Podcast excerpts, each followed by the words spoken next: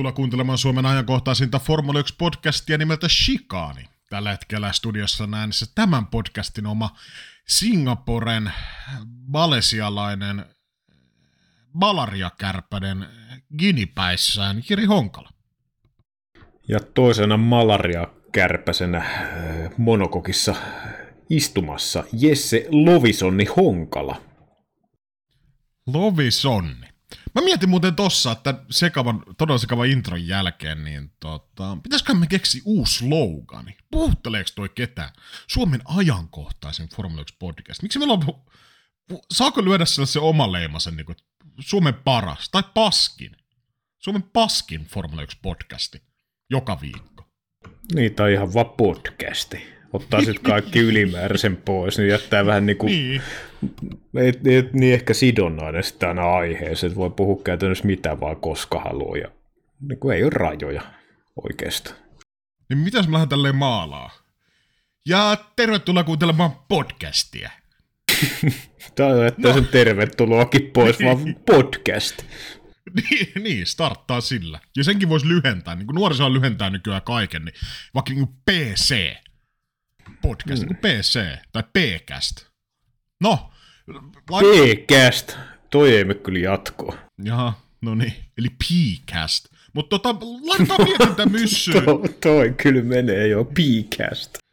Laitetaan mietintä myssyyn, mutta voitte myös heittää kuuntelet omia slogan-ehdotuksia.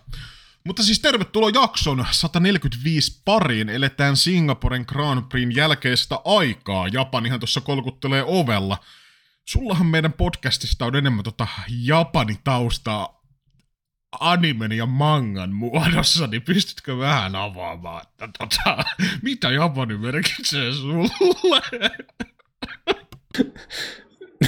niin, niin. Öö, yleisesti vai formuloiden osalta? Aivan sama. niin, tota, no jos nyt lähdetään vaikka vähän pedattiin tuohon, että tämä on niin P-cast. Saattaisi ehkä mennä tuohon ehkä enemmän tuohon piirretty osio, mutta mennään nyt ihan formuloiden kautta. Niin, niin kuin, itselle kyllä on maistunut tuo Japani osakilpailujen muodossa aika hyvin. Susukahan nyt tietysti ensimmäisenä tulee mieleen legendaarinen rata.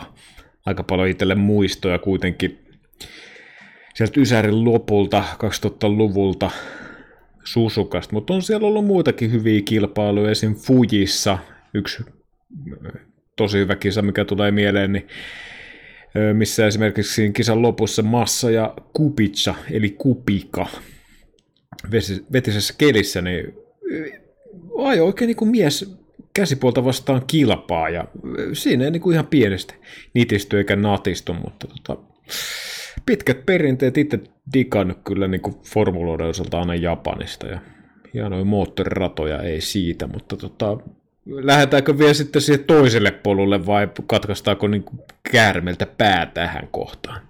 No katkaistaan, nimittäin kyselin vaan ihan sillä, sillä varjolla, että mä, mä lähden rikkomaan tässä podcastissa rajoja ja mä kysyn keken knuppina, niin mä kysyn ensin tämän vastaknupin ja sit sä voit kysästä sun oman. Koska mulla liittyy tuohon Japaniin hyvin pitkälti. Mulla on tässä kaksosainen knuppi sulle halusit tai et. Tämä, on ehkä vähän helpohko, mutta ehkä jollekin meidän kuuntelijoille semmoinen pikku knoppi sinne viikonlopun kisakatsomoihin, että voi sitten vähän niinku besservisseröidä. Tämä legendaarinen Suzukan 130R-mutka, varmaan sullekin tuttu, niin mistä tuosta 30R on saanut nimensä? No eikö se ole öö, 130R toi, siis mitä? Eihän tässä nyt pysty sanomaan. Siis toi, miten se nyt sa- sanottas? Siis radius, eli niin. Säde, säde. Niin, radius, kyllä. Me ollaan tämmönen niin kansainvälinen podcast, niin heitetään tuommoista pientä finglishia väliin. Mutta joo, kyllä, aivan oikein. Mä heitän sulle tämmöisen vähän ehkä johdattelevan, mutta onko se enää? No, väittäisin, että ei ole. Perustele. No, muistaakseni sitä on vähän loivennettu siinä, että päästään, päästään sitten turvallisemmin eteenpäin. Niin mä muistelen, että siihen se jotenkin liittyy. No Allan McNishin onnettomuus 2002, niin sen jälkeen sitä on muutettu. Muutettu, mutta edelleen sitä 30R-nimellä menee toi, toi kurvi. Öm, mutta se oli ehkä helpohko mulla. Mä heitän sulle tämmöisen, kun sä nyt, nyt juhlittiin tätä Ferrarin voittoa pitkästä aikaa. Carlos Sainz, Red Bullin putki katkesi. Mutta Japanissa, jos saatais nä- nähtyä jompikumpi Ferrareista korkeammalla pallilla sunnuntaina, niin milloin viimeksi Ferrarilla on voitettu Japanin osakilpailu? Mm. Milloin viimeksi Ferrarilla? Öö...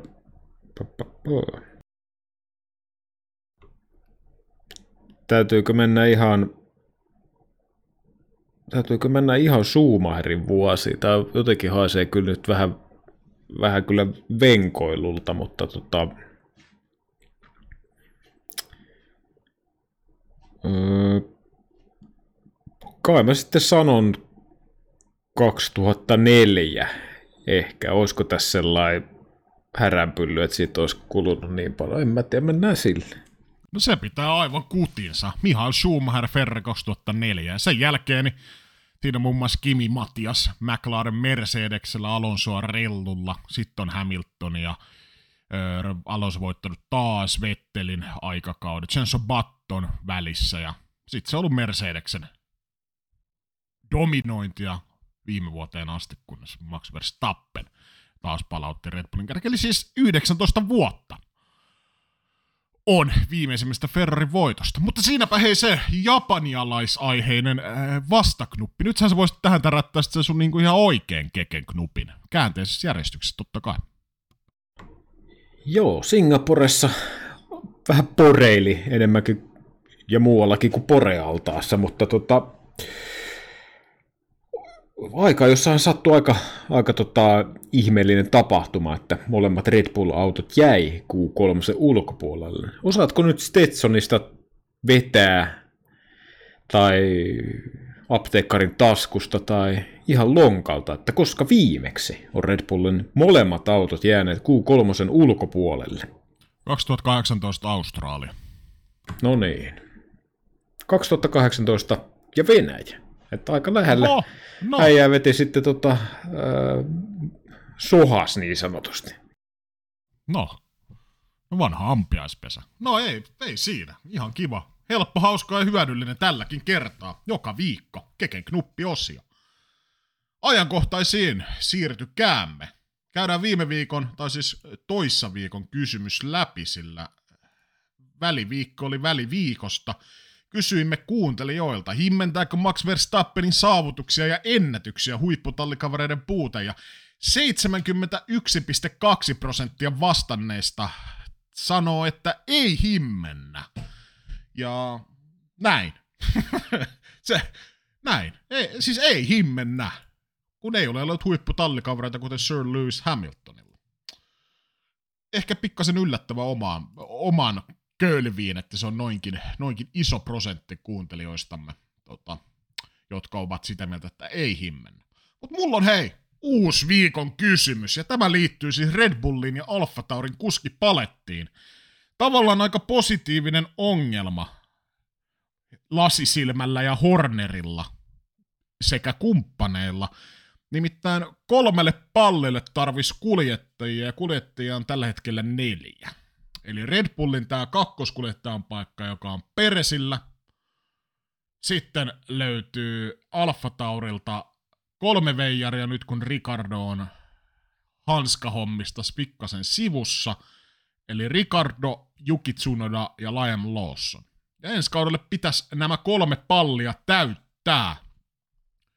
Onhan tässä ollut kaikenlaista puhetta, että Peresi pysyy, pysyy ensi vuonna. Siitä jo siitä ei ole kysymystäkään, mutta F1 ja varsinkin Red Bullin leirissä, ne on aivan, näillä, mä en tiedä pystyykö näillä lausunnoilla edes pyyhkimään sitä kuuluisaa suklaista meritähteä putsiksi, nimittäin ne ei ole mitään arvoa.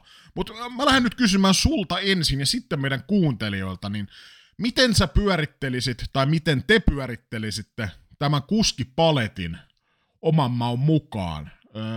Tavallaan myös lyhyen ja pitkän katsantovälin kautta. Eli vaihtoehdot nyt on siis tietysti se, että totta kai Peres nyt jatkaa Red Bullilla, mutta ketkä sitten ajelee Alfa Taurilla tästä kolmikosta, Ricardo Tsunoda Lawson, vai nostetaanko Ricardo jo ensi kaudeksi vaikkapa tuohon Peresin tilalle, ja ketkä sitten ajelevat tuota Alfa Taurin kaksikkoa. Jostain mä olin lukevina niin ainakin, että Peres nyt ei olisi tyytyväinen, tai että ei olisi mahdollista, että Peresiä tiputettaisiin vaikka Alfa Taurille, mutta tietysti Red Bullin leirissä kaikki on mahdollista, mutta öö, näin. Tai totta kai voisi lähteä aivan villiksi nostaa suoraan Lawsonia ja Tsunodaa, mutta mä luulen, että toi on niin epätodennäköinen skenaario, että tuossa alkaa olla kohta sen, sen, verran paljon vaihtoehtoja tuossa meidän viikon kysymyksessä, että jätetään ehkä noin ihan, ihan uskomattomimmat skenaariot pois. Mutta miten sä pyörittelisit ton, niinku, ton kuskipaletin, jos sä olisit vaikka lasisilmän saappaissa? Niin on, jos miettii, että mikä se varmaan se realistinen vaihtoehto on, mitä tulee, niin veikkaan, että Peres kuitenkin jatkaa vielä ensi kauden kauden tossa ja ainakin tämän kauden loppuun katsotaan vielä Tsunodan kanssa, mitä tapahtuu. Eli uskoisin, että siis realistisesti ensi kaudella Red Bullilla ajaa Verstappen Peres, Alfa Taurilla ainakin Ricardo ja sitten riippuen Tsunodan loppukaudesta, niin joko Tsunoda tai Liam, Liam Lawson. Mutta jos niinku oikein herkuttelemaan lähtisi niinku eväskorin kanssa, niin öö, jos haluaisi niinku sellaisen mielenkiintoisen ja ainakin niinku mitä itse niinku katsojan näkökulmasta ehkä haluaisin nähdä vähän sellaista niinku, vähän myllerrystä, niin Verstappen Ricardo, siinä on tietysti jo tallikaveruutta on jo ennestään näillä kahdella ja pystyykö Ricardo Verstappenin vauhtiin? Todennäköisesti ei, mutta että siinä olisi vähän sellaista näpäytystä ja tavallaan se viimeinen mahis Ricardolle. Mutta mä lähtisin sekoittaa parivalakolla Verstappen Ricardo ja pudottaisin Tseko Peresin Alfa Taurille ja nostaisin Liam Lawsonin siihen tallikaveriksi. Sitten olisi niin kuin Red Bullilla kuitenkin ykköshevonen Max Verstappen, ainakin ennen kelpokuljettaja Daniel Ricardo, joka on kokenut kuljettaja. Alfa Taurilla olisi kokenut kuljettaja Checo Perez, hyvänä päivänä nopea, aina ovat niitä hyviä päiviä vuodessa on kaksi. Ja sitten olisi nuori, mahdollinen nuori lupaus, mikä voisi preikata Liam Lawson, tai siis hän, hän on nuori lupaus, mutta hän mahdollisesti breikkaa, sitä hän ei vielä tiedetä, että näitä yhden kahden kisan ihmeitä on nähty ja koettu, mutta mä lähtisin tolla kattauksella. Joo, joo. Kyllä mä ainakin niin kuin tavallaan, mun ihan ykkösvaihtoehto olisi, olisi kyllä, että mä nostaisin Ricardon sen Red Bullin kylkeen. Jotenkin, no, Jotenkin mä vaan näen, että Ricardo, sit jos toi menee oikeasti tiukaksi toi, tiukaksi toi tallimestaruustaisto, niin Ricardolla on enemmän, enemmän pisteitä tuotavana koko kauden mittarilla kuin Peresillä. Ja alkaa tuntua vähän, että Peresin eväät on syöty. Katsotaan ihan tälleen, mä teen tästä journalistista tutkimustyötä tässä saavalla. Peresis 33-vuotias veijari, ja Daniel Ricardolla nyt on tietysti 34 vuotta, mutta tavallaan miten mä näen näen, että siinä pitää olla hyvä, sellainen hyvä kakkoskuski, joka tuo tarvittaisi niitä pisteitä ja pystyy auttamaan Verstappenia, ja sitten toimii tavallaan semmoisena fillerinä siinä ää, kuskin paikalla niin kauan kuin sitten tuolta seuraavaa sukupolvea nousee, ja valitettavasti Tsunoda ja Lawson kaksikosta, niin Tsunodaa mä en kyllä mä en vaan pysty jotenkin näkemään, että nousisi Red Bullille, ellei tuossa tapahdu joku ihan uskomatonsta 8 astetta – tason nousu, koska mun mielestä se Alfa Taurinkin palli alkaa olla hieman kyseenalainen. Jos mietitään kumminkin Tsunoda ajaa kolmatta kautta formuloissa ekalla kaudella luonnollisesti Pierre Gasliltä aika kovaakin tauluu. Toisella kaudella niin Gasly otti tuplasti enemmän pisteitä kuin Tsunoda. No tällä kaudella Tsunodalta olla kolme pojoa, Lawsonilla kaksi, Nick De Vries ja Ricardo taisi kertaa molemmat toistaiseksi nollat, mutta silti tavallaan ei Tsunodalla tule mun mielestä riittämään virheherkkä, mutta mun mielestä ei myöskään niin kuin oo tarvittavan nopea tohon Red Bullin paikalle. Ihan ok ehkä Alfa Tauri, mutta Lawsoni, tietysti jos pitää nähdä vähän enemmän, voisi ehkä tulevaisuudessa olla semmonen. Ja se nyt ehkä mikä Tsunodan ton paikan tuossa pitää, tuossa Alfa Taurilla, kun katsoo Red Bullin junioriporukkaa, siellä on esimerkiksi Formula 2 ja viisi junioria Red Bullilla, Jack Crawford, Enzo Fittipaldi, Isaac Hadjar, Dennis Hauger ja Aumy Ivasa. Ja kukaan noista ei ole kyllä mun mielestä vielä valmis nousemaan tuohon Alfa Taurin rattiin. Ehkä Aumy Ivasa, joka on kolmantena tällä hetkellä sarjassa, muut on siellä ehkä vähemmän ynnä muut. Mutta silti tos joutuu vuoden pari vielä nikottelemaan ja ehkä Tsunoda sen varjolla saakin sitten jatkaa, mutta mä en niin näe pitkäjänteisenä vaihtoehtona kyllä Tsunodaa tallissa. Lawsonin näen pitkäaikaisena, Ricardon näen vielä pitempiaikaisena. Mutta niin, vaikeita päätöksiä. Sinänsä aika positiivinen ongelma, että on kumminkin niin kuin periaatteessa kuljettajimista valita, että ole semmoista tilannetta, että joutuu raapimaan ulkopuolelta ja muualta. Ja siinä mielessä niin kuin ollaan ihan hyvässä, hyvässä mallissa, mutta ehkä se realistisin vaihtoehto on se, mitä sä tuossa pyörittelit, ja ää, mutta ihan mielenkiintoisia lausuntoja tuli Alfa Taurin leiristä, kun tässä aikaisemmin oli semmoista tota, sanailua siitä, että Juki Tsunoda ehdottomasti jatkaa ensi vuodella, totta kai, mutta nyt ollaan ehkä enemmän käänty siihen, että Tallis pitää olla kokenut kuljettaja, että Alfa Tauri ei voi vaan olla juniorikuljettajien mekka, vaan että se tarvii kokeneet kuljettajia, jotka auttaa kehittää sitä autoa, niin se tietysti nyt toi suunnanmuutos ainakin noissa julkisuuteen puhutuissa puheissa niin on, on muuttunut, ja se nyt vähän puolta sitä, että siihen sitten Ricardo, tai no tarvittaisiin ehkä Peresiäkin voitaisiin voitais tota tiputtaa, mutta ehkä Peresille niin se olisi ehkä semmoinen tavallaan viimeinen optio, että mieluummin ehkä sitten katsoisi muualta. Jos tiputetaan Red Bullilta ja sitten nyt on Alfa niin se on ehkä semmoinen tavalla, että jos se nyt on mitään muuta ajopaikkaa, niin sen ehkä sitten näkisi. Joo, kyllä niin kuin Peresille onko sitten ottajia, jos Red Bullilla öö, tavallaan se ykköstallissa se paikka lähtee, niin onko missä muussa tallissa Peres sitten olisi, olisi sellainen käypää valuuttaa? Mercedes nyt on ainakin lukossa, Ferrari todennäköisesti myös. Että mitä siihen sitten niinku jää? McLaren on lukossa – niin, no ehkä sitten löytyisikö tuosta Aston Martinista sitten uusi, uusi vanha koti Peresille, jos tuossa niin Lance pikkuhiljaa niin heivattaisi he, he, heivattaisi molemmista käsistä, tukasta ja nenästä niin kuin pois. Että tota, jos niin kuin sellaiseen ratkaisuun päädyttäisiin Red Bullilla, että Peres oikeasti siinä tiputetaan ja tarjotaan Alfa Tauria, jos lähtee nostelee kytkintä, niin ehkä Aston Martin on sellainen, mistä niin kuin voisi löytää itse sellaisen niin kuin paikan peresille, koska siinä niin kuin periaatteessa, jos ensi kaudellekin hyvin naksahtaa, niin siinä voi ehkä ajaa voitos, mutta en mä oikein mitään muuta realistista vaihtoehtoa näe. Alfa Tauri, se on vähän niin kuin ehkä sama kuin joku Räikkönen tai Bottas menee Sauberille – Alfa Romeolle pörisee tuon, niin en mä tiedä jääkö sit, sit kauheasti kätöseen, mutta tota, saa nähdä miten, miten tota Red Bullin leivissä vedetään toi homma sitten loppujen lopuksi. Mutta kuuntelijat, vastatkaa ihmeessä viikon kysymykseen Spotifyssa, sinne listataan useampi eri vaihtoehto ja valitkaa niistä mieleen sen ja katsotaan mitä kansa on mieltä.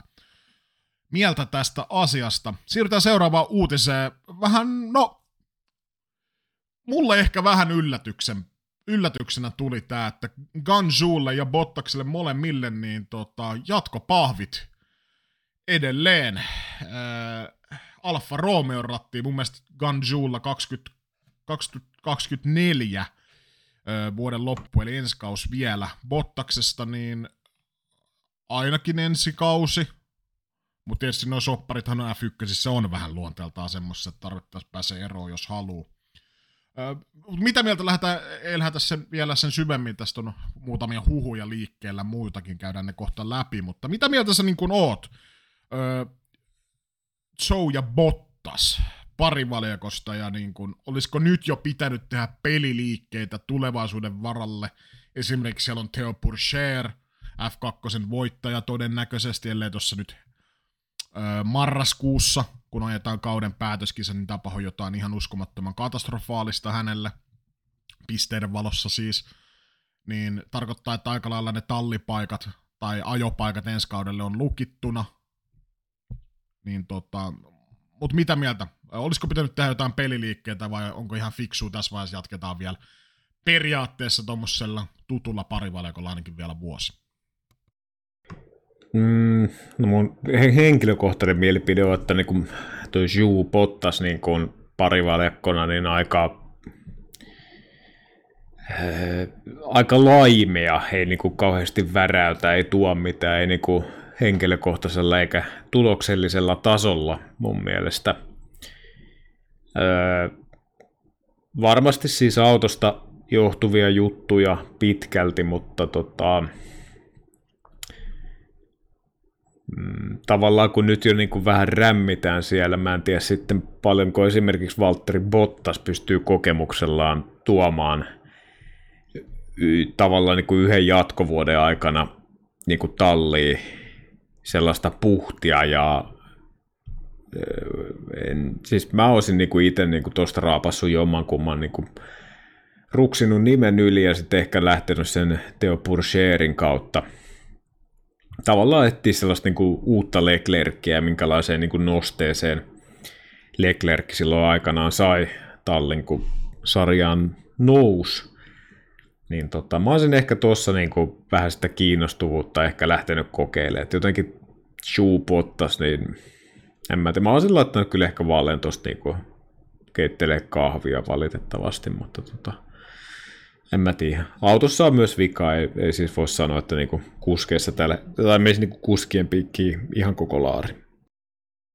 Niin kyllä näistä kahdesta, niin kyllä mä nyt ensimmäisen varmaan tuon Chuun olisin laittanut pihalle. Okei, totta kai taustalla on varmasti se, niin kuin, että kyllä se on kiinalainen kuljettaja, huikea markkina ynnä muuta. Mutta tavallaan, että mä näen jotenkin Tsuun niin kuin Tsunodan, mulla ei siis mitään Aasia vihaa, että saattaa joku, joku miettiä sitten, miksi mä koko ajan näitä, näitä herroja niin tota, kritisoin tässä, mutta tavallaan kun mä en näe Tsuuta, että tai mä kysyn sulta, että näkisit sen niinku Tsuun, sanotaan vaikka viiden vuoden aikajänteellä, että niinku tosta nouseva johonkin, niin kuin sanotaan kärkitalleista, heitetään just Red Bull, Ferrari, Mercedes, McLaren, no vaikka Aston Martin siihen. Tavallaan, että semmoista steppiä, että onko tässä niinku, että mun mielestä se on niinku, tää on ihan mak- maksimi tavallaan Tallina ja sitten tästä alaspäin. Vai miten sä näet ton niinku suun tulevaisuuden?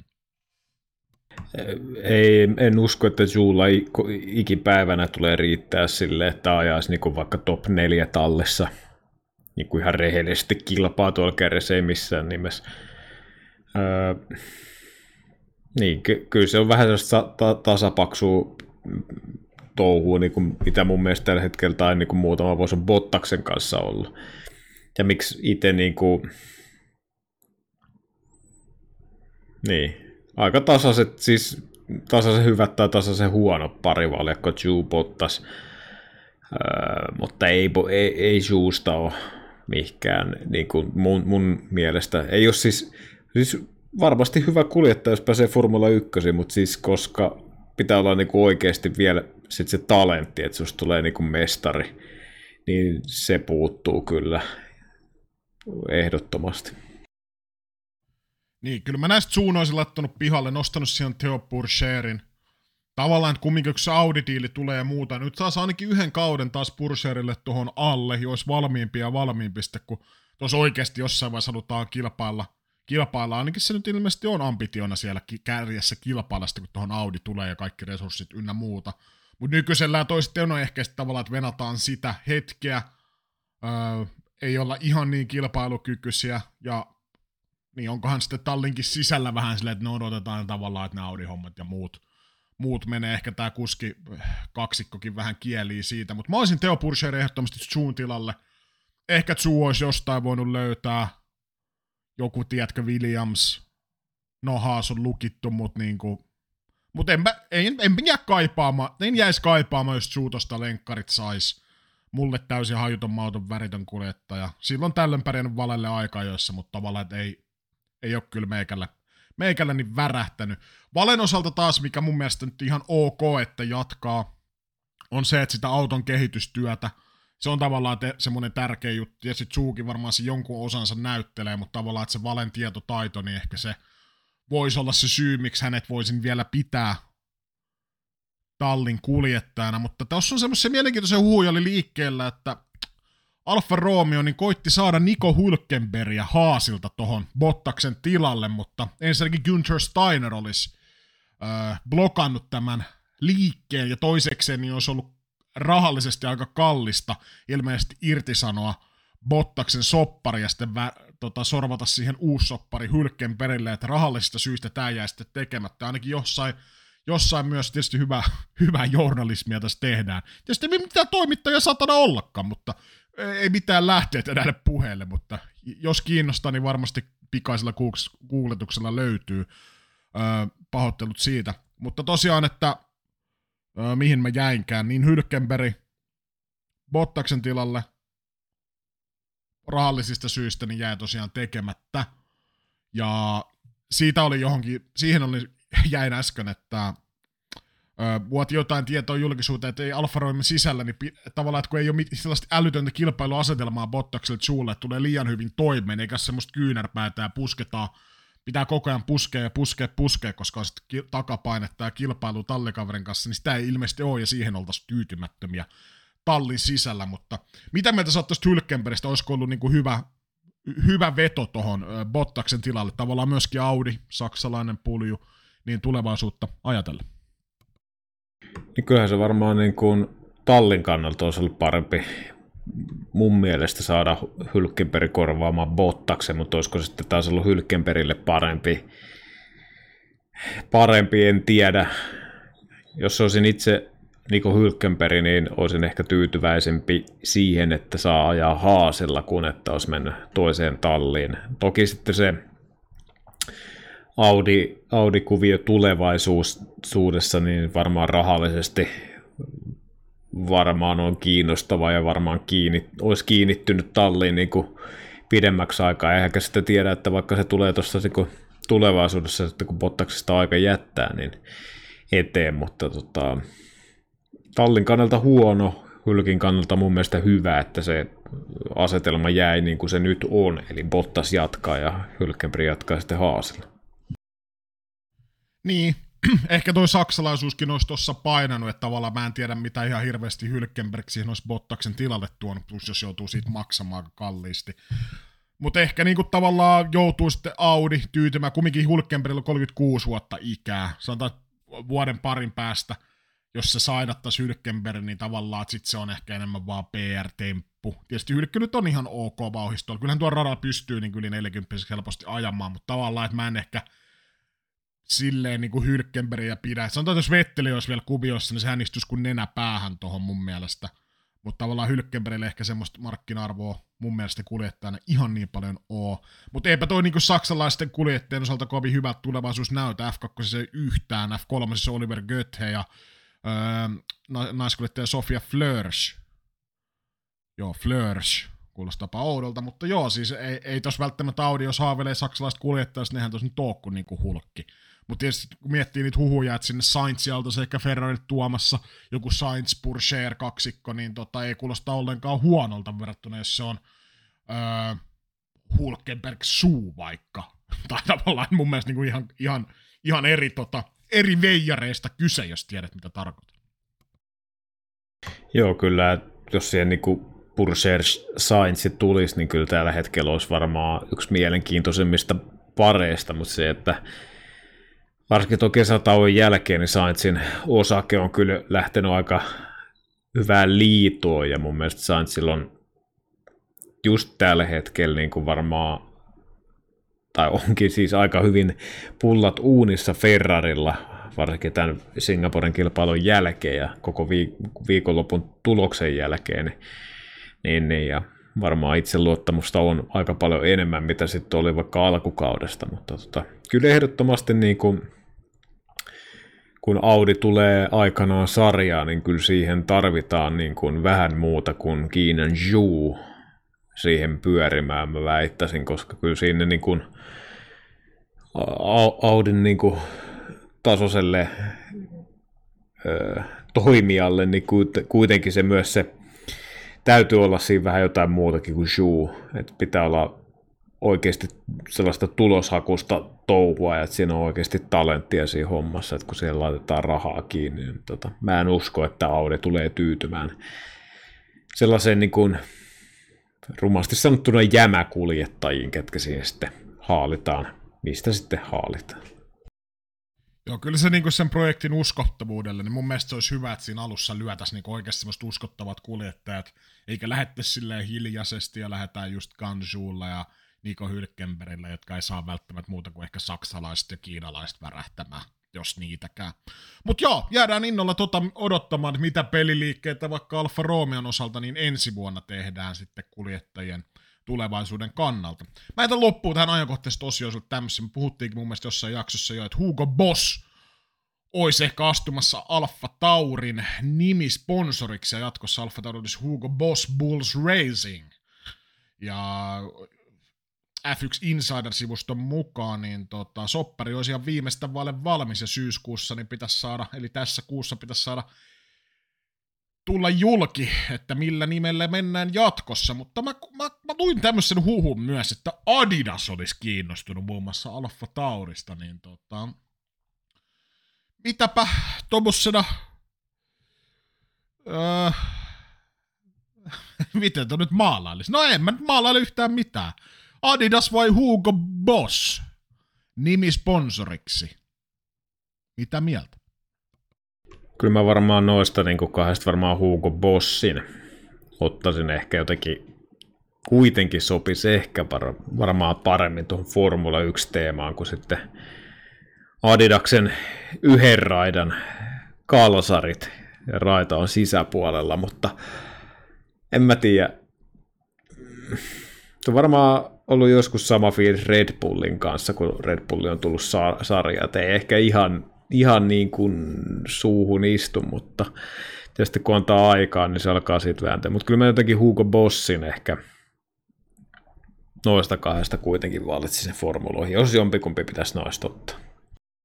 Niin, heillä on ainakin taustaa Formula Estä, mutta mä lähden ehkä heittämään ihan vastapalloa, että jotenkin Adidas olisi siisti. Jotenkin mä näkisin, että sitä pystyttäisiin aika siistejä juttuja tekemään, jos lähtee tuohon all in. Mutta joo, toi oli ehkä vähän tommonen kevyempi lopetus. Ajankohtaisesti tosiolle. Siirrytään Singaporen viikon loppuun. Aika ajot. Vähän yllättäen, niin molemmilla Red Bulleilla ongelmia. Mä otan tässä pari nostoa ennen kuin hypätään topit ja flopit osioon. Peres valittelee, että moottoriongelman takia muun muassa niin jäivät, jäi sitten hän tosta Q3 veksi, mutta olihan siinä omat pyörähdykset ja muut, ja Verstappenillakin oli tilannetta, tilannetta siinä nopealla kierroksella ja aika todella pienellä marginaalisella erolla sitten herra jäi siellä 11, mutta se mikä mua vähän ja sekä muita myös ton aikajojen osalta niin ihmetytti, niin Verstappen oli siis kolme keissiä, mistä olisi voinut rankkua lyödä, eli tämä, äh, oliko se nyt sitten Q2, missä äh, Verstappen jäi siihen, kun tullaan pitistä ulos, niin, ja varikolta ulos pitleenistä, niin tota, jäi siihen eteen, ja hyvällä tiimiradio peli silmällähän se pelastettiin siitä, ää, ettei Verstappen olisi tarkoituksellisesti siihen mukaan jäänyt. Mun mielestä jäi, ja tota, siitä on rankku kyllä herunut, ja sitten oli tota, Logan Sargentin estely Q1, mutta se saatiin selittämällä ja puhu, puhumalla selvitettyä, ja Sargent oli myös tota, ihan samoilla linjoilla jostain syystä Verstappenen kanssa. Siitä ei rankkua tullut, mutta sitten oli vielä Q1, Jukit Sudonan nopea kierros, niin Verstappen sen pilas, mutta sitten kun oli aika tulla tuomariston eteen, niin kas kummaa, Alfa Tauri ei lähettänytkään ketään tiimin edustajaa sinne, ja tosta lätkästiin sitten 5000 euron sakot, mutta ei sitten mitään rankkua tonne aika-ajoihin. Onks Red Bullilla tällä hetkellä Formula 1 eri pelisäännöt vai onko toi vaan kaikki hyvää pelisilmää, millä noita rankkuja pystytään venkslaamaan veksi? Mä itse näkisin, että kyllä siinä varmaan on sitä pelisilmää ja venkslailua, mutta kyllä mä myös sanon, että kyllä tässä vähän niin kuin kattojärjestöllä niin kuin pikkusen edelleen on sitä niin kuin rangaistuksen antamisessa, niin ei olla kyllä kauhean johdonmukaisia, mitä ei ole myöskään oltu edellisinä vuosina, niin tota, jotenkin se, että jollekin kuljettajille annetaan pienemmästä virheestä niin kuin heti niin kuin penaltia, plus sit, kun sitten taas niin tämmöinen, varsinkin jos näitä incidenttejä on useampi, esimerkiksi kolme on yhden aikaa jo aikana, ja yksi niistä on se, että seisotaan siinä pit laneillä, niin kyllä, kyllä tuommoisesta niin voi antaa Verstappenille rangaistuksen, varsinkin tilanteessa, koska kun se maailmanmestaruus on jo niin kuin taputeltu, että ei aita niin kuin 2021 kilpailua tai kisaa maailmanmestaruudesta viimeiselle metrille asti, niin mä en ymmärrä, että miksei niin kuin voi, voi sitten olla yhdet säännöt, jotka on kaikille samat, koska jotenkin ainakin itselle niin kuin tuntuu, että öö, nämä niin kuin elää kisasta toiseen, onko nämä niin kuin tavallaan, no silleen niin kuin No totta kai sille kuljettajalle väliä, kuka sen saa, mutta jotenkin kun tämä on tällaista mielivaltaista, niin en mä tiedä. Jotenkin, kyllä tuosta olisi niin verkulle pitänyt antaa rankku, ihan niin kuin kyselemättä mun mielestä mitään Alfa Taureja sinne. Jos ei tuu, niin antaa siitä sakon ja antaa vielä sille Verstappenille siitä sitten sakon. Et mun mielestä niin kuin jotenkin outoa, outoa to- toimintaa jälleen kerran. Niin, mun mielestä vähän surullista, että voi myös sanoa, että eipä taas yllätä Fian toiminta tässä. Ja en sitten tiedä, mitä tuossa pelätään, mutta kumminkin tavallaan, että samalla ukolla on kolme kertaa, ihan sama mikä on nimi ja tittelit ja, mu- ja vauhti tällä kaudella, niin tota, niin, niin pitäisi olla munaster lyödä rankku tuosta. Mä väitän, että jos tuohon lyötäisiin nuo samat keissit, vaihdettaisiin vaan se Verstappen vaikka tuonne jokin häntäpään, kuka nyt yleensä rankku, että vaikka Tsunoda siihen, niin voisi jokaisesta, joka, joka ikisestä noista varmaan lyötä rankku ihan oikeasti. Niin kuin kyselemättä. Niin jotenkin toi pitäisi saada objektiiviseksi toi koko homma, mutta no, jatketaan me Fiasta huolimatta. Myös mun mielestä oli ihan hyvä nosto, tota, tai siis kommentointi Aston Martinin, Aston Martinin leiristä, että kun tavallaan, meillähän tämä vanha kunnon läppä, että Lance Stroll näytti taas epäilijöilleen, niin siis tämmöistä kommenttia tuli ihan oikeasti tuota Aston Martinin leiristä tämän ulosajon jälkeen, että tämä ulosajo vaan todistaa sen, että tota, Lance Stroll on täysillä mukana ja antaa kaikkensa, koska hän näki pikkasen ennen tota ulosajoa, niin että hän oli jäämässä siitä jäämässä siitä tota, Q2 ajasta jälkeen, niin laittaa kaiken peliä mies pihalle, että tota, kun on kumminkin kuullut semmoista sorääniä, että Lance Stroll olisi tuolla vaan ajelemassa, etteikä antaisi kaikkeensa, niin tota, mitä, mitä sä näet tuon kommentin? Onko tämä näyttö epäilijöille, että Lance Stroll on ihan all in? Öö, niin, kyllähän tuon niinku pystyy tietysti kyllähän se on niinku paskuuden pystyy tietysti tuollaisellakin sananparsilla niinku naamioimaan nättiin pieneen pakettiin. Öö, niin, ky, no kyllä tuosta täytyy, täytyy ottaa kyllä ihan onkea sille, että kyllä niin kuin, jos niin kuin henkilökohtaisella tasolla niin kuin esimerkiksi minulle, niin kyllähän niin Lance näytti, on siis pidemmän aikaa jo epäily, epäily Lance Strollin kykyä niin kuin ajaa, tai siis hänellähän on kyky ajaa, mutta kyky ajaa riittävän nopeasti Formula 1, ja kyllä tavallaan niin kuin, siinä mielessä näytti epäilijöille, että, että, niin kuin minulle, että kyllä sitä pystyy yllättyä useamman kerran kuin, niin kuin kerta kerran jälkeen, että kuinka vaan pystyy niin kuin töpe, töpeksimään niin kuin asiat tavalla tai toisella. Että tosta, kun Lance Stroll on vähän niin kuin kuljettajien Ferrari tavallaan, että pystyy niin kuin, en, en mä tiedä, aina vaan yllättyy tosta. Ja se, että niin kuin, epäilijöille, että äh, antaa kaikkensa. Mm, no joo, en mä tiedä. Jos toi on kaikki, mitä pystyy antaa, niin ehkä mä sitten sen kommentin kirjoittajana sitten mietin, että pitäisikö ne sitten ne miljoonat laittaa sellaisen, joka niin kuin, öö, sitten näyttää epäilijöilleen myös niiden pisteiden valossa ja tulosten valossa. Että jotenkin no, tällaista sanallista helinää, mitä sieltä Formula 1 varkolta aika paljon tulee. Joo, nämä Mike Cracki, niin varmaan kräkki päissään näitä lausuntoja antaa. Mun mielestä tuommoisen Ja tämä ei, ole, tämä, ei tämä ei ole Sikaanin virallinen kanta. Joo, ei tietenkään. Kaikille sponsoreille tiedoksi. Tämä varmaan jää edittipöydällä kumminkin veksi, mutta tota. Mutta Mut sitä jo... voidaan leikkaa ja si- tota syyttää, ja se saa sitten potkut. Niin.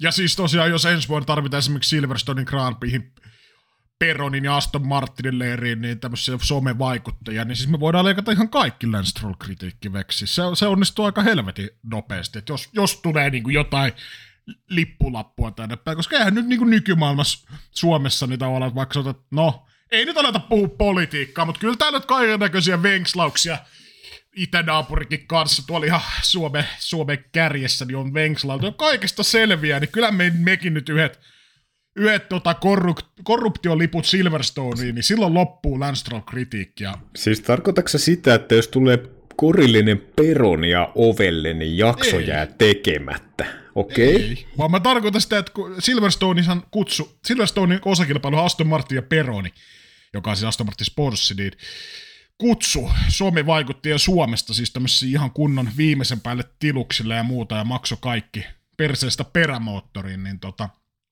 jos ensi vuonna siis tämmöiselle reissulle kaivataan tämmöisiä Formula 1-vaikuttajia Suomesta, niin mulla loppu, siis mä en kritisoi sanallakaan enää Lance Trollia, että jos se, jos, jos se sen vaatii. Et mä oon ihan korruptoitavissa niin kuin saman tien. Mulla, mulla seteli Eli siis sä, sä, et myy, sä et myy niinku sielua saatanalle pienestä, mutta kyllä niinku jos Peronin juhlat järkkää Englannissa, niin kyllä sit niinku, no, no. okei, okay, mä en lähde niinku kampittaa. Mä, mä, jos, jos äijä saa tiketin sinne, niin mä lupaan ensi kaudella öö, etten puhu kertaakaan paskaa Lansesta. Ja kättelen tässä niinku kuvainnollisesti. En työtöntä, mutta niinku... Kynnetöntä. No, niin. Hmm. No, mutta mut siis, niin mä oon ihan avoimesti, siis mä, mä otan avoimesti lahjuksia vastaan. ihan niinku... Niin, eli niinku päinvastoin niinku FIA. Niin. Joku voisi sanoa, että tähän ei ole siis mikään tähän vaan haihattelua tästä niinku huhujen lietsomista, mutta pientä vitsailua, mutta niinku päinvastoin kuin FIA. Niin, ja siis mun kanssa ei tarvitse mitään saunasopimusta. Tehdään avoimesti, laitetaan fyrkattaa liput tulemaan ja ei tarvitse mennä mihinkään saunaan solmimaan sopimusta millään saunasolmuilla. Mm, tai, se so, tai se sopimus on sellainen, että sopimuksen tekijän ei tarvitse itse mennä saunaan missä sä jo olet. Eli niin, siis pääsee, niinku he, niin, pääsee niinku helpommalle. Et laittaa äijän saunaa, pistää se ovelle papruun, vedä nimmari tohon ja se on niinku sun kaikki. Niin se on niinku helppoa bisnestä. Niin, jätetään tavallaan semmoinen ylimääräinen paskapuhe siitä pois ja muu, niin tavallaan tehdään se ihan avoimesti oikeasti. Mutta joo, näillä, näillä saatesanoilla niin tota, rykäse stopit tai flopit, saat päättää aika ajoista. Öö, no, pitäisikö mun rapi flopit tosta? No, öö, tietysti Lance öö, kyllä ei nyt luvalla sanoa Aston Martin niin Alonsonkaan käsittelyssä, ei niin kuin ihan viimeisen päälle lennos ollut, mutta se, että kuitenkin – niitä pisteitä pitäisi niin kuin haalia. Tässä niin kuin viime jaksossakin Strollin striikistä aika paljon päristiin, niin se, että sai sitten auton tuonne seinään ja joutui lähteä niin kuin sieltä pahana pohjimmaisilta, niin ei hyvä juttu. Oscar Piastri siellä 17 vertaa tallikaveriin, niin siinä pieni, pieni unlucky niin sanotusti. Eli ei pystynyt kyllä läheskään sitä toimittaa, mikä ehkä tuosta Piastrilla olisi ottanut. Olisiko Piaster pystynyt ajelemaan tuonne top 4 vähän kiikun kaakun, mutta top 10 ehdottomasti olisi pitänyt, pitänyt pystyä. Öö, molemmat Red Bullit, Ser- Sergio Peresiltä nyt ehkä enemmän tällä kaudella on näitä nähty, näitä lipsahduksia tai ei-suorituksia, mutta se, mikä ehkä eniten, eniten niin kuin kajahti, niin että myös Max Verstappen ja Red Bull on siellä 11 ja se on aika kova paukku siihen nähden, että minkälaisessa kyydissä Red Bull on ollut ja just vedet tuohon 10 kisan voittoputki ja sitten siellä 11, niin siinä vähän palautetaan Red Bullia maan kamaralle. Muita sitten floppeja, niin äh, ehkä pienen minkan annan Alonsolle. Olisin ottanut, että tuossa olisi Alonso ollut Alonso olisi ollut ehkä niinku paikka nyt näpäyttää, mutta seiskas ja mä annan sellaisen puolikkaan miinukset. On vähän autossa ollut väärään menovettä, että ei siinä ihan hanskalla kaikkea pysty korjaamaan, mutta, mutta, mutta ehkä nuo nyt päällimmäisenä. Toppipinssit mä lyön molemmille Sainzille sekä Russellille, koska mun mielestä heidän molemmat tallikaverit ovat kovempia aika jo kuljettajia. Russell päihitti Hamiltonin neljällä kympällä ja Sainz otti sen yhden kympän, vähän alle yhden kympän ja paalupaikan, niin kyllä tosta niin kuin, mun mielestä molemmat herrat suorittivat oman tasonsa ylitse. Lando Norris myös todella kovassa vauhissa. Mä en tiedä, vaikuttiko tuohon Norriksen ja Piastin eroista kuinka paljon. Mun mielestä päivityspakettia tuli Norriksen autoon pelkästään, mutta kumminkin pystyi esimerkiksi Hamiltonin tuohon jättämään taakseen. Paalupaikka nyt oli kumminkin aika pitkä matka, mutta kyllä tuosta mun mielestä puolikasta plussaa pystyy antamaan. Molemmat haasit, siis kutos ja ysi, siellä erityisesti niin kuin Kevin Mankku Magnussen, niin tota, Hylkenbergin edellä yllättää jopa aika ajoissa, niin toi on todella kova veto. Mä en tiedä, sopiko rata paremmin vaan Haasille, vai oliko heilläkin mun mielestä jotain päivitysosia siellä tulossa, tai tullut tohon tai tähän osakilpailuun, mutta siitä molemmille topit. No ok, niin joo, tavallaan jos mä katsoo koko kautta, niin ei ole mikään yllätys oman tason massiivinen ylisuoritus on, että Alpinen tuolla kasisia, mutta tavallaan tuon viime aikojen taaperuksen jälkeen ihan kiva nähdä, ja Lime Lawson – Q3, niin tota, todella kova veto. Öö, ja jätti taakseen muun muassa Juki Tsudonen, tietysti siellä olisi estely sun muuta, mutta, mutta tota, öö, ja mun mielestä Jukilla olisi riittänyt kyllä vauhti tonne Q3, mutta kumminkin, kun tulosliuskaa kattoo, niin Lime Lawsonilta erityisen, erityisen kova veto. Eipä siinä muuta toppilistauksessa. Öö, hypätään kisaan, käydään jälleen, meikä ainakin dikkaa käydä mun mielestä on niin järkevämpi, että käydään tälleen talleittain tota kisaa läpi. Joskus me käytiin aika usein siis kronologisesti, mutta tavallaan, että mä en tiedä, mitä lisäarvoa se hirveästi tuo, mutta käydään tälleen talleittain. Mun mielestä on selkeämpi ja parempi ja pystytään juttelemaan niin kuin isommista aiheista ehkä tallin sisällä, mutta aloitetaan Red Bullilla. Mun mielestä viikonlopun suurin puheenaihe, Red Bullin vauhti. Siis mitä on tapahtunut, missä kaikki vauhti, pitääkö kaivaa foliohatut jo esiin, ja onko Montsassa löydetty Red Bullista jotain laitonta, ja nyt olisi laitettu, kuohittu toi ori tai sonni, niin kuin Ferrelle aikanaan kävi yhden polttoaine-episodin kanssa. M- mitä tässä on tapahtunut, Keke? Niin kyllähän se tuossa koko kauden mitassa niin aika, aika tota, epäilyttävän suuri pudotus on. Ja se, että kuinka isoissa va- vaikeuksissa ku, niin kuin molemmat Red Bullit oli aika jonkin osalta ja tietysti kilpailussa. Mä en kyllä vielä, vielä niin kuin vedä hattua päähän, että jos niin kuin seuraavassa kilpailussa meno on sama, niin sitten sit niin alkaa vähän ihmetyttää, että mitä on tapahtunut. Paljon siellä Red Bullilta kyllä annettiin niin kuin, totta kai selitystä, että säädöt on, säädöt on hukassa ja näin, mutta taas niin kuin, on, on se vaan niin, niin iso juttu toi, että kuinka paljon se vauhti on pudonnut niin kuin noin lyhyessä ajassa. Mutta tota, toisaalta se toi vähän niin kuin lisää jännitystä tuohon viikonloppuun. Ainakin itsellä oli ihan eri, eri niin kuin hatsi tuohon juttuun, kun alkoi näkyä se aika, että hetkonen, että se ei olekaan se sama mies aina paalulla ja voittamassa välttämättä. No, ne oli, siinä mielessä oli niin kuin, tavallaan toisen onni oli minun, toisen epäonni oli minun onni tällä kertaa.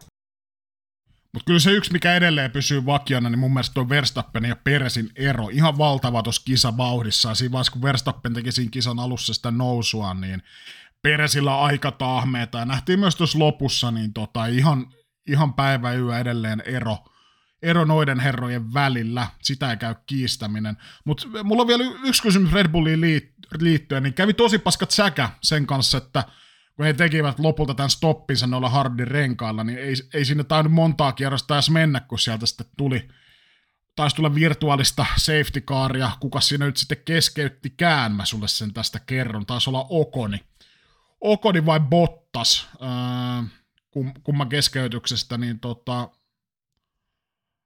joutui, joutui sitten ukot tulemaan varikolle, niin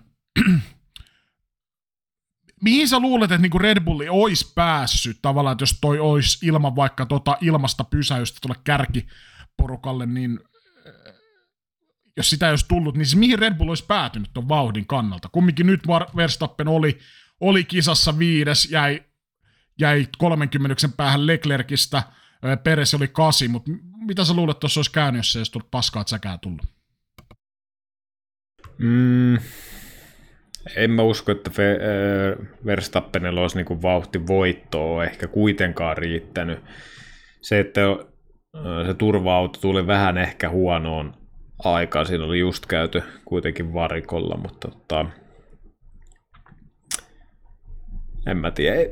Väitän, että ei olisi riittänyt niin kuin, missä skenaariossa vaan, niin, että tuota Verstappen olisi voittoa. Ehkä Peres olisi saattanut olla vähän korkeammalla, mutta tota, en tiedä. Ei, ei, ei riittänyt niin kuin vauhti missään tapauksessa niin kuin voittoa tänään. Tai tänään, eli eilen. Niin ja vauhdillisesti ei olisi kyllä, Mercedes oli mun mielestä niin kuin nopein, nopein tota, Singaporessa. Jotenkin niin kuin, ehkä tuon Leclerkin olisi tuosta voinut poimia, ehkä nelossia, Peresi ehkä vähän korkeammalla. Mutta joo, ei, ei ollut Red Bullin vauhtia. Jäädään katsomaan, mikä se vauhti on esimerkiksi Japanissa, jonka pitäisi ainakin ratana ilmeisesti vähän paremmin sopia Red Bullille. Mutta Ferrari, mun mielestä viikonlopun periaatteessa ehkä suurin yllättäjä, todella kovas vauhissa. Mun mielestä Sainz showta koko viikonloppu alusta loppuun. Mun, mulla oli jo valmiiksi korkeat osakkeet ja odotukset Sainzille, mutta nyt ne tänä viikonloppuna niin ylittyi. Mutta mä haluaisin puhua vähän sun kanssa siitä, että uhrattiinko Leclerkia vähän Sainzin voiton eteen, ja tota, se taisi olla viimeinen naula sitten arkkuun Leclercille, kun tuli tämä hidas varikkostoppi, kun siitä tuli sitten Red Bullia ja Mercedestä, ja Mercedes oli tupla stoppi, ja Leclerc oli monta sekuntia siinä paikoilla, ja tippui sitten mun mielestä oikeastaan ton koko kärkinipun taakse, niin tota, uhrattiinko Leclerkia tarkoituksella vai, vai kävikö tässä vähän niin kuin paskat säkä hänelläkin? Niin tavallaan, jos miettii sitä tilannetta, että kun se al- alku oli asetelma Sainz mediumilla, Leclerc softilla, niin se, että Leclercia siinä pidettiin takana ja ajatettiin vähän hiljempaa, niin en mä tiedä. Kyllä siis jos talli haluaa, että tallin auto voittaa, niin kyllä siinä niin kuin jommankumman joutuu lainausmerkeissä niin kuin uhraamaan, että jos se olisi ollut niin, että Leclerc olisi esimerkiksi päästetty Sainzin eteen ajamaan ja Sainz olisi jätetty jarruksi siihen, niin olisiko sitten Sainz uhrattu, en mä tiedä. Mä en nähnyt sitä, että tuossa niin Leclercia tavallaan tuossa asetelmassa niin kuin uhrataan. Että se on tietysti ollut hänen strategia lähteä sillä soft-renkaalla kokeilee. Että sitten pitää kyllä niin kuin hyväksyä, että jos ei pääse ohi, niin sitten sitten taktiikka kärsii.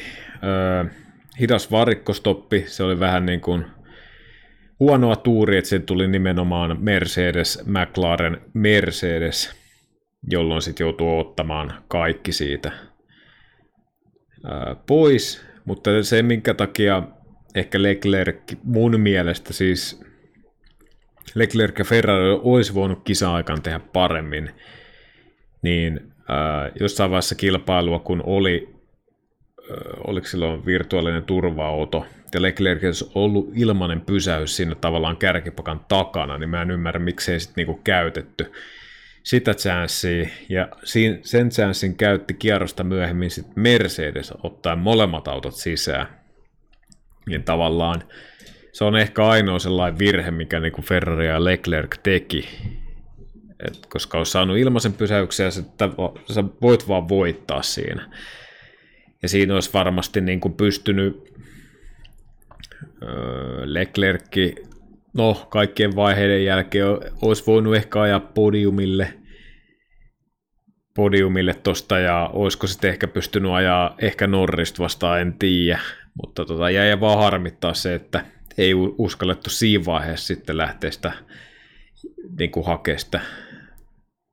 Niin kuin Mercedesillä jotenkin tuli kuitenkin se, että ajetaan voitosta ja yritetään, niin jotenkin tuossa sitten niin kuin heitettiin se pien sellainen mahis hukkaan, mutta tota, en mä näe, että siinä niin Leclerc uhrattiin sen enempää. Ja jos Leclerc on siitä jotenkin niin kuin, siitä uhrilahja hommasta eroon päässä, niin sitten se olisi niin Sainz, Sainz sitten kärsinyt. Että mun mielestä toi meni ihan ok noin.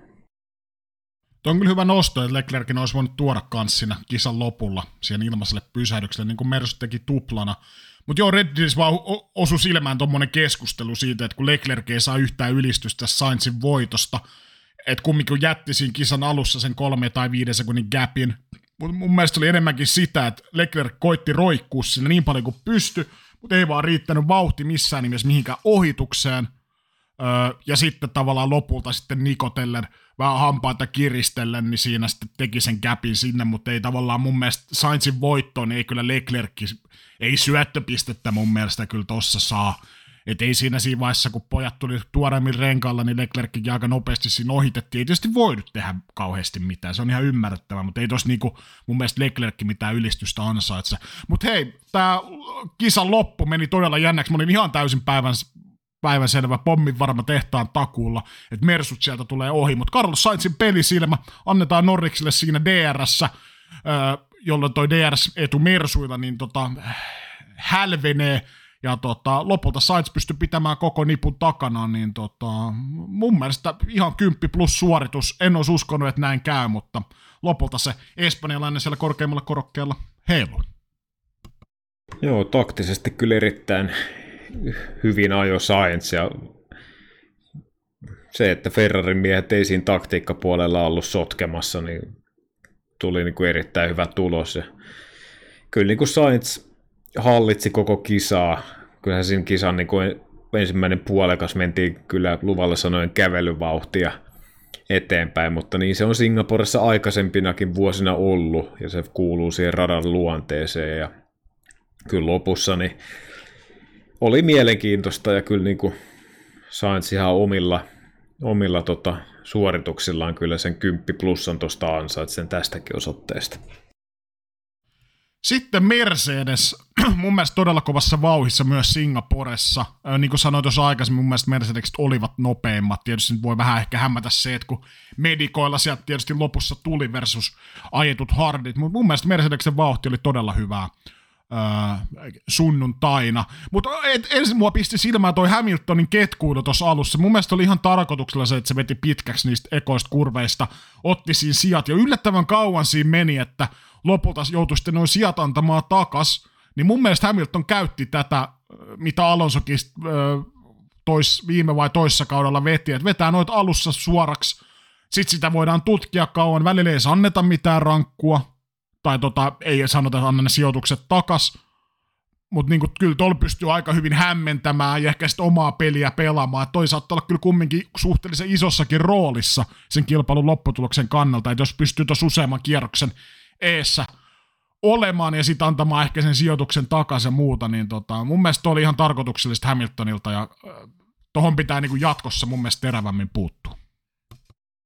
Joo, kyllä se oli niin kuin päivän selvä, selvä että tota, siinä niin kuin lähdetään hakemaan sitä oikoreittiä ja mun mielestä tuossakin, että voi kikkailla niin kuin useamman kierroksen, että antaako sijaa takaisin vai ei, niin se on jotenkin vähän, vähän ehkä hölmöä just sillä, että kuitenkin sillä ensimmäisellä kierroksella, ensimmäisellä kahdella kierroksella ajetaan se niin kuin, tavallaan kilpailu ennen kuin asetutaan paikoille, niin tavallaan pystyy sitten niin sille omalla jutullaan kikkailemaan kaikkea muuta, niin tuo pitäisi niin kuin välittömästi mun mielestä, jos sä ajat radalta ulos, niin että sä voi niin kuin, ajetaan vaikka 90-luvun radalla, sä ajat ulos radalta, niin et sä niinku päädy sen kaverin eteen ja oo siellä, vaan sä niinku saat saman tien sen rangaistuksen. Et mun mielestä on niinku typerää, että tai sitten siellä pitäisi olla siellä ulosalua, ajoalueella sellainen, että jos sä sinne päädyt, niin sun pitää niinku siitä, sit niinku pujotella sellainen reitti, että sä et niinku missään tapauksessa pysty niinku kaasuttaa sieltä suoraksi ja ajella muiden eteen. Että jonkunlainen niin penalti pitää tulla tavallaan niin kuin saman tien siitä, eikä sitten vaan, että se on niin kuskin päätettävissä, että missä kohtaa annetaan ja mitä annetaan. Niin ja mä näen tuossa vielä semmoisen vielä pahemman porsareen. Tavallaan, että vaikka jos se Verstappen on siellä kärjessä, tuossa olisi Hamilton Russell kakkosen kolmosena, niin vetää sieltä pitkäksi se kolmannen oleva kuljettaja, vetää sen ykkösmiehen eteen, hidastelee siinä kierroksen pari, ja tavallaan, että pystyisi petaamaan niin oikeasti aika likasiikin pelejä siinä. Että tota, no en mä nyt anna tätä sijoitusta vielä takaisin, hidastelee tarkoituksella ja pelaa tallikaverinsa pussiin sitä. Niin kyllähän tosin kaiken näköisiä porsareikiä, niitä ei ole vielä menty tohon niin kuin ihan älyttömän likaseen peliin, mutta kyllä toi pitää niin kuin kytkeä tai kitkeä ennen kuin tohon oikeasti niin kuin menee siihen, että tuolla tapahtuu tuommoista ihan älytöntä sirkusta. Mutta hei, tuosta lopusta um, strateginen hyvä valinta mun mielestä vaihtaa ilmaisella pysäyksellä medikat, sitä kautta hakee kilpailun voittoon. Käsittääkseni Russell oli kilpailun ajan, niin kuin yleensä on ollutkin, ollaan vähän totuttukin siihen, että Russell aika, aika hereillä siinä, että mitä hänen pitää tehdä voittaaksi, odotetaan tuo riski, halutaan ajaa voitosta. Mutta Hamilton esimerkiksi sanoi, että äh, tuossa lopussa niin ei olisi ehkä kannattanut Russellina tulla sisään, kun oli kumminkin kakkosena Hardeilla siinä, ja olisi voinut sitten Hamilton itse tulla hakemaan medikat, en tiedä onko herralla oma lehmä ojassa, koska olisi varmasti niinku ehkä itse voinut sitten taistella paremmin voitosta, koska nythän meni Hamilton aika paljon aikaa siinä, että Venä oli siinä Russellin takana, plus ei sitten lopussa päässyt päässyt sitten oikeasti taistelemaan niiltä edellä olevia vastaan. Tietysti nyt Russellista olisi voinut mennä ohi, jos olisi vauhtia riittänyt, mutta miten sä niin näet tämän koko lopun strategian? Kannattiko ottaa molemmat mersut sisään öö, tuossa lopussa, ja tota, olisiko Hamiltonin pitänyt myös antaa jossain vaiheessa kokeilla, että pääsisikö hän sitten Norriksen ja Sainzin ohi, koska tästä tuli aika paljon spekulaatiota kisan jälkeen, että Hamiltonista vauhtia riitti. Niin kyllä se silleen vähän outoa on, että autot tulee aika peräjälkeen niin kuin samalle strategialle, eikä lähdetty niin kuin splittaamaan sitä, mutta toisaalta sitten taas jos öö, Norris, Norris ja Sainz olisi esimerkiksi renkaiden kulumisen takia niin kuin vauhti olisi hidastunut vielä entisestään, jolloin se George Russell ja Lewis Hamilton olisi ajanut nämä kaksi veijaria kiinni aiemmin ja olisi päässyt jopa ohitte, niin sitten tätä on taas, taas ylistetty, että pystyttiin ajattaa molemmat autot eteen. Mutta ehkä sellainen konservatiivinen olisi ollut ehkä just jättää se George Russell siellä kaksi. Ei ehkä olisi voinut välttämättä ajaa voitosta, kun taas tähän Hamilton olisi voinut tulla tuoreella nakilla, mutta tota, en mä tiedä, mun mielestä erittäin hyvä ja asiallinen liike ottaa niinku se tilanne omiin käsiin ja lähtee niin oikeasti aggressiivisella taktiikalla hakea jotain muuta. Muuta, mutta tota, en mä tiedä. Vaikea sanoa. Mun mielestä, siis itselle ainakin fiilasin sitä, että varsinkin George Russellia taitetaan niin voitosta, että mitä tarvii tehdä, että me voitetaan. Että siellä, on, niin kuin, siellä on yksi jaossa ja se on voitto. Niin, kun ei tuossa vaiheessa enää mitä, kun mestaruudet on mennyt jo, niin on ihan lopulta päivän, tai aivan sama, että onko, tuleeko tuonne maaliin sitten kolmantena vai neljäntenä yö muuta. Tavallaan se voitto kiinnostaa, ja silloin niin kuin, tavallaan merkitystä. Öö, tuo Russellin ulosajon lopussa, siinä mennessä käydä kyllä vähän, vähän tota köpelösti, eli köpölasset myös Sainzille ja Norriksille, jotka Sainz ilmeisesti vähän vähemmän, Norris vähän enemmän ja sitten Russell veti pihalle siinä lopussa, mutta äh, miten sä näet ton tilanteen, että meneekö toi ihan täysin niin kuin, täysin tota, onko toi, niin, onko toi ehkä semmoinen ymmärrettävä homma vai tota, ihan, vai miten sä näet, mit, mit, mitä mä niinku selitän? Mut tavallaan, Hei, mä mietin ihan samaa, joo. joo. No mutta siis tavallaan se, mitä mä haen, että oliko toi pystytkö sä antamaan tämän Russellin ulosajon anteeksi, vai oliko se ihan niinku katastrofaalinen moka, koska se oli aika pieni, lopulta aika pieni se kontakti, ja sitä tapahtui edellä olevillakin. Ja tota, mut miten sä näet sen ulosajon? No en mä tiedä, siis no kuljettajan virhehän se on. Pitääkö siitä antaa raippaa, en mä tiedä, aika rajusti George Russell ajo, ajo kuitenkin ja yritti niinku saada sijoitusta. Singapore kuljettaa aika vaativa rata – fyysisesti, niin en mä tiedä. Mun mielestä tommonen ajovirhe, mikä tulee tuollaisesta, saat full attackille liikenteessä pari tunnin tai to, toista tuntia ajellut tuossa kisaa, niin en mä tiedä. Mulle ei toimee sellaiseen niin kuin luonheitto karsinaan, että kyllä niin kuin se, että kun Tseko Peresi siellä pyörii tai Vale pyörii jossain ihan omiaan, niin semmoiset nyt menee, mutta tämmöinen, niin ihan sama kuka kuski tuossa on, niin antaisin niin kuin synninpäästö ihan. Että siinä oli kuitenkin niin kova yritys, että tekevälle sattuu. No, McLaren, mun mielestä Norris yllättäen pystyi pitämään, no tietysti DRS auttoi, mutta molemmat Mercedekset takana. Äh, mun mielestä kova veto, en olisi uskonut, että McLaren pystyisi, pystyisi ton kakkossian pitämään. Vielä vähemmän uskoin siihen, kuin siihen, että Sainz pystyisi sen voiton ottamaan.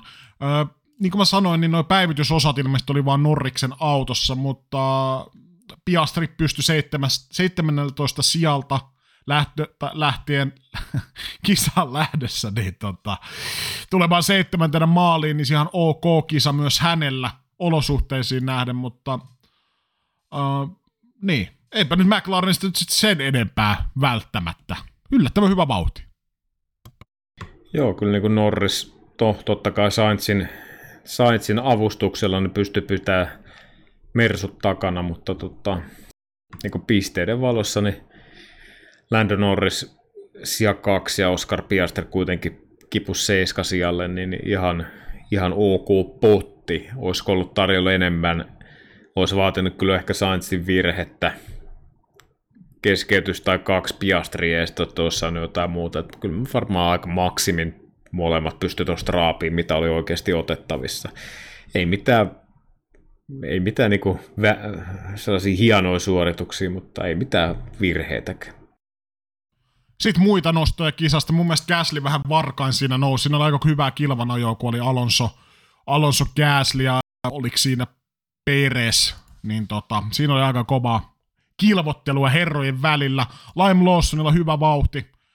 Kaksi pistettä Alfa Taudelle, mun mielestä hyvä veto. Olisi ollut kiva kyllä nähdä, mihin Tsunoda olisi pystynyt, vaikka herrasta nyt en ihan kauheasti odotakaan, mutta että mihin olisi vauhti sitten hänellä riittänyt, koska mun mielestä Tsunodalla on vähän käynyt sitä, että on tavallaan, olisi sitä vauhtia tietyissä kisoissa, mutta sitten tulee näitä keskeytyksiä, keskeytyksiä ja muita, niin tota, jää vähän sitten ehkä piippuun, piippuun se potentiaali. Haas mun mielestä yllättävän hyvässä vauhissa, mutta sitten toisaalta öö, ei se realisoitunut sitten vasta kuin yhdeksi pisteeksi, kumminkin lähti sieltä kuusi ja yhdeksän, tuutte maaliin siellä 10 ja 4 tai 13, eli sitä vauhtia periaatteessa oli, mutta ei tarpeeksi. Öö, Alonso, ihan super vaikea viikonloppu. Siinä oli se rangaistus, kun tota, öö, ylitti ne, tullaan varikolle, niin ne valkoiset rajat ja siitä sitten rankkua, todella hidas pysähys. Sen lisäksi käsittääkseni noita Tsunodan rojuja, mitä Tsunodan keskeytyksestä tuli radalle, niin Alonso poimi ne ja to, tosi super vaikea viikonloppu ja se nyt ehkä sitten näkyy tulostaululla, kun herra on sitten siellä 15, ja no Strollihan nyt ei kisaa startannut. Mutta sä nostit ainakin tuolla Discordissa vähän metakkaa tuosta Bottaksesta ja Alfa Romeon taktiikasta, niin avaa vähän, että mikä pisti vanhan miehen noin sykkeet koville Bottaksen touhuissa. Niin, enpä tiedä, oliko sykkeet. Ihmettelin vaan ääneen, että mikä siinä on niinku taka-ajatuksen, että ajaudutaan jälleen kerran sellaiseen tilanteeseen, että tekee mitä vaan, niin päädytään tavallaan niinku viimeisten joukkoon, että sijaittiin niin kuin pitkää, pitkää settiä hardilla, vähän niin kuin kopioitiin Red Bullin taktiikkaa.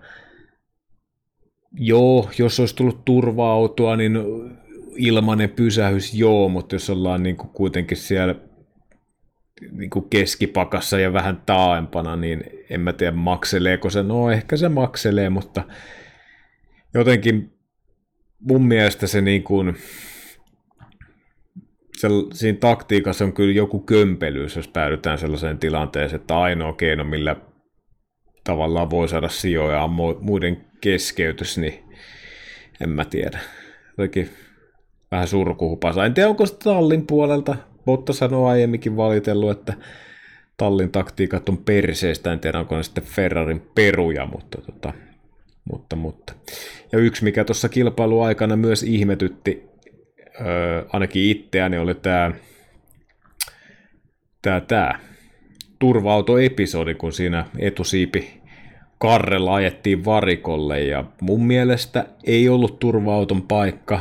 Sitten ilmoitettiin, että radalla on aika paljon rojua, hiilikuitupalasia, ää, ja sitten kuitenkin kisaa jatkettiin, vaikka niitä rojuja ja paskaa oli edelleen siellä radalla, niin jotenkin se logiikka sitten tavallaan siinä Fian puolelta, että otettiinko turva-auto sen takia sisään, että saadaan kilpailuun jotain actionia, koska siinä, siinä vaiheessa oli luvalla sanoin kyllä aika suvantovaihe menossa.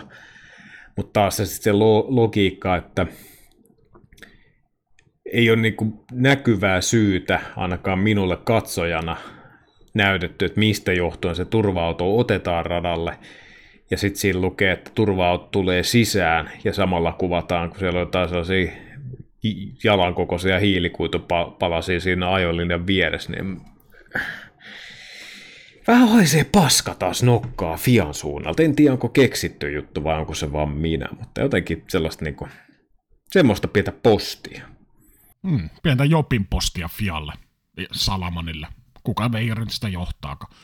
Öö, hei, mä en kysy sulta, kuka on Driver of the Weekend. Mä kysyn sulta, onko edes mahdollista perustella ketään muuta kuin Carlos Sainzia Driver of the Weekendiksi Singaporessa?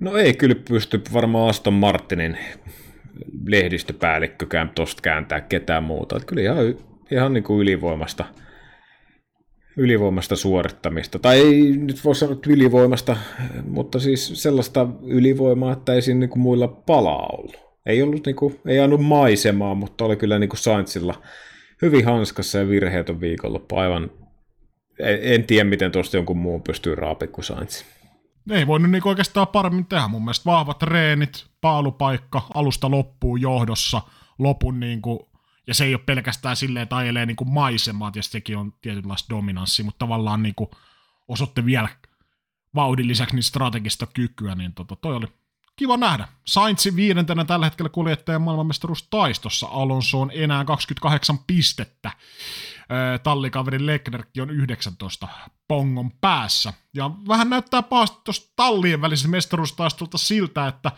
McLaren tulee saavuttamaan tuon Aston Martinin tätä vauhtia, mutta Aston Martinin 217 pongoa ja McLarenilla 139 kasassa, että ei tässä montaa tämmöistä nollan pisteen viikonloppua tarvi, niin toi Mäkki on tuossa aika lailla kannoilla, ja tota, tästä puhuttiinkin muistaakseni viime jaksossa, että se pitkälti Strollin Strollin syyksi voidaan mun mielestä heittää, mutta hei, vetokisassa jälleen kerran jaettu pisteitä. Tällä kertaa mä huomasin nyt meidän kuuntelijoita vähän mukaan. Ei siellä mitään massiivista ryntäystä tullut, mutta vaikea rivi oli tavoittaa. Meikänen nappasi yhden pisteen Hamiltonin kolmossijasta, nappasi pisteen Sainzin paalupaikasta ja kaikista vetokisan kuudesta osallistuneesta, niin Karhu 85 otti myöskin yhden pisteen Norriksen kakkosesta. Muut jäi nollille, mutta kutkuttava 28-20 taitaa olla pistetilanne Singaporen jälkeen. Voitaisiin kokeilla vielä tätä, että jos jotain kuuntelijoita kiinnostaa heittää joku hassuttelurivi myöskin Japaniin, niin tota, ei kerrotakaan sitä jaksossa, vaan vähän säästellään sitä vetokisaa tuonne meidän Discordiin. Mitä sä oot mieltä?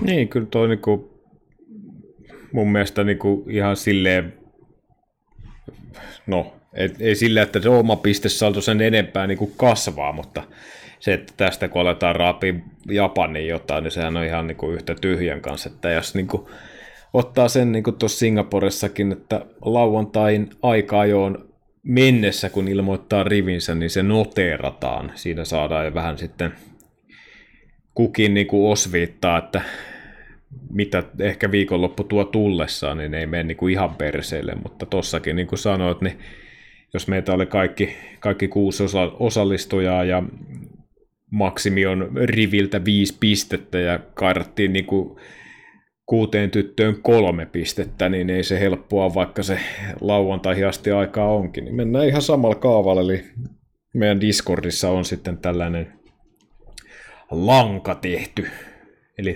tredi, mihin voi sitten oman vetonsa lauantain aikaa jo mennessä tulla ilmoittamaan, ja se sitten kirjataan tänne meidän hienon Exceliin ylös. Ja mä voisin heittää niin pienen täkyn siihen, että jos joku nappasee loppukauden kisasta, jostain yhdestäkin kisasta kokonaisen täyden rivin oikein, niin tota, eli siis paalupaikan voittajan kakkossian, kolmossian ja kymppisian, eli kokonaista viisi pojoa, niin mä voisin lätkästä siihen vaikka tota, Onko se korillinen peroni? No, se, no, no, jos, no jos peronilla kuunnellaan, niin voidaan me tämmöinen skapo aina tehdä. Mutta mä mietin jotain, niin kuin mikä, mikä olisi tyydyttävä, tota,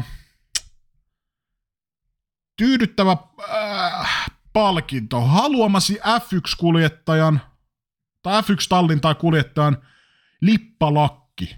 Tai tarvittaessa voidaan lätkästä siihen vaikka. Se on niin vaikea se viisi pojoa kumminkin lyödä. Tietysti loppukausi aikaa, niin tota, tietysti on lippalakit tulee ihan helvetin kalliiksi, jos niitä joku alkaa oikeasti lätkimään oikeat rivet. Heitän vaikka, että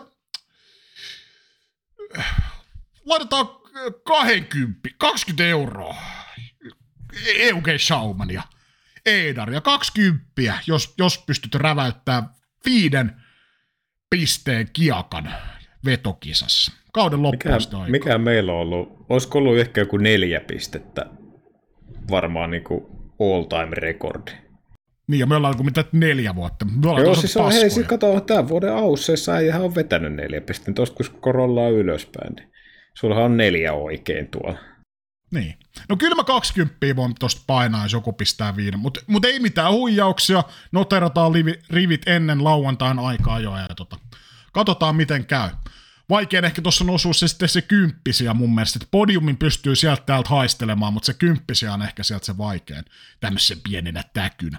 Mutta hei, Fantasyssä jälleen rajattu pisteitä meikäläisellä napsahti aika hyvä 2-3-4 pistettä, Tsunoda vaan tota, toi miinus 17 tuohon vyölle, niin se on aika ikävä saldo, mutta nousin rankingissa, olen sijoituksella 51 ja ilokseni saan huomata, että sä olet siellä 60 ja oot nyt 70 pisteen päässä, eli sai suhun tota pikkasen tota eroa kasvatettua. Joo. Öö, oliko mukaan 70 pistettä niin paljon? Käydään tarkistamassa no. vielä. No luotetaan, luotetaan, mutta ostetaan no ei aikaa. ole 30 pistettä, no no niin, mutta, vähän. No, joo, niin, niin, niin. Mutta joo, lähdin itse vähän muuttaa. Heivasin aika pitkälle rivin uusiksi. Tietysti George Russellin. Mulla oli siis talleena Mercedes, Ferrari, Verstappen, Hulkenberg toi kaikki nollapistet, Alboni, Sainz ja sitten pikkusen en tiedä onko henkistä krapulaa, olin valinnut Valtteri Bottaksen, joka toi talliin 18 miinuspistettä, niin tota, pikkusen, pikkusen vesitty tuossa, mutta olin niin oikein, oikein jäljillä, jäljillä tuossa, että tähän sen varman rivin niin kokeilee uusiksi, mutta joo, en tiedä, otetaan, otetaan äijä kiinni. No, kolmen kärki tällä hetkellä liikassa on Etskit Good, Härkä Hait ja Leave Me Alone. Kuulostaa ehkä vähän uusilta nimiltä, ainakin yksi tai kaksi näistä. Siinäpä ää, kolmen kärkiä. Jossain vaiheessa näytti mun mielestä aika massiiviselta noin erot, mutta tällä hetkellä niin tota, toi on ihan kenen vaan peli mun mielestä. Tuossa on kumminkin yli neljän puolen tuhannen pisteellä niin seitsemän, seitsemän tota jengiä. Fantasy käy kuumana, 218 jengiä siellä. Mutta mulla on sulle hei vitsi lopetus, oikein kavalkaadi. Toinen näistä on vähän ehkä semmonen, No ehkä semmoinen kyseenalainen vitsi, mutta mä ajattelin kertoa molemmat. Mehän voidaan naamioida, että on kyseenalaisen vitsi, jos joku anonyyminä tai itse asiassa ei voi anonyymit, vaan heittäisi joku ihan bussin alle. Tiedätkö, että Gurko on lähettänyt tämmöisen vähän kyseenalaisen vitsin. Ja jos alkaa joku metakka, niin voi aina heittää, että no tää tuli kuuntelijoilta. Mutta tota, haluat varmaan kuulla, mitä voitaisiin värkännyt. No niin, annas palaa. Satutko tietämään, että mikä F1 kolaritilanteessa niin on kaikkien kuljettajien tota, pahin painajainen? Mm, no. No, paikalle kurvaa ambulanssi no, No, no, tässä on aika paljon tänään puhuttu Alfa Taurista, niin tota Alfa Taur viimeisenä tämmöisenä tekona, koska no Alfa Taurin 300 euro T-parit jostain syystä ei myy, niin tota, lanseerasi sitten kuljettajien naamalla vielä viimeiset tuotteet, niin satutko tietämään, että mitäs Juki Tsunodan tuotetta Alfa Tauri lähti sitten niin ihan viimeisenä keinona lanseeraamaan? Mm, no. Midget spinneriä. Ei, tässä, no, no joo. Voi laittaa kyllä kai, kai, kaikella rakkaudella, ei no, mitään pahaa. Ja tää tuli anonyyminä. Niin. Mehän ei siis, mehän aseella uhattuna, tai no. sinä lähinnä niin kuin joudut Just näin. Joo. kiristyksen uhrin. No niin. Ensi kerralla voitaisiin heittää bussialle vitsissä vaikka meidät pitkät ihmiset. E, tasaisesti kun heittää vitsiä kaikista ja kaikesta, niin tota, eikö se ole sitten niin kuin tasa-arvoa? Kai se on. Hmm. No, no ehkä se on, tai siis jokuhan siitäkin loukkaantuu. No, terva ja höyheniä. Antakaa sakkoa, saatana. Mutta hei, tällä rahalla tämmöstä. Ensi viikolla toivottavasti jotain muuta. Kiitos, että kuunnella tähän asti. Ei mitään muuta kuin Morbidelli. Kiao.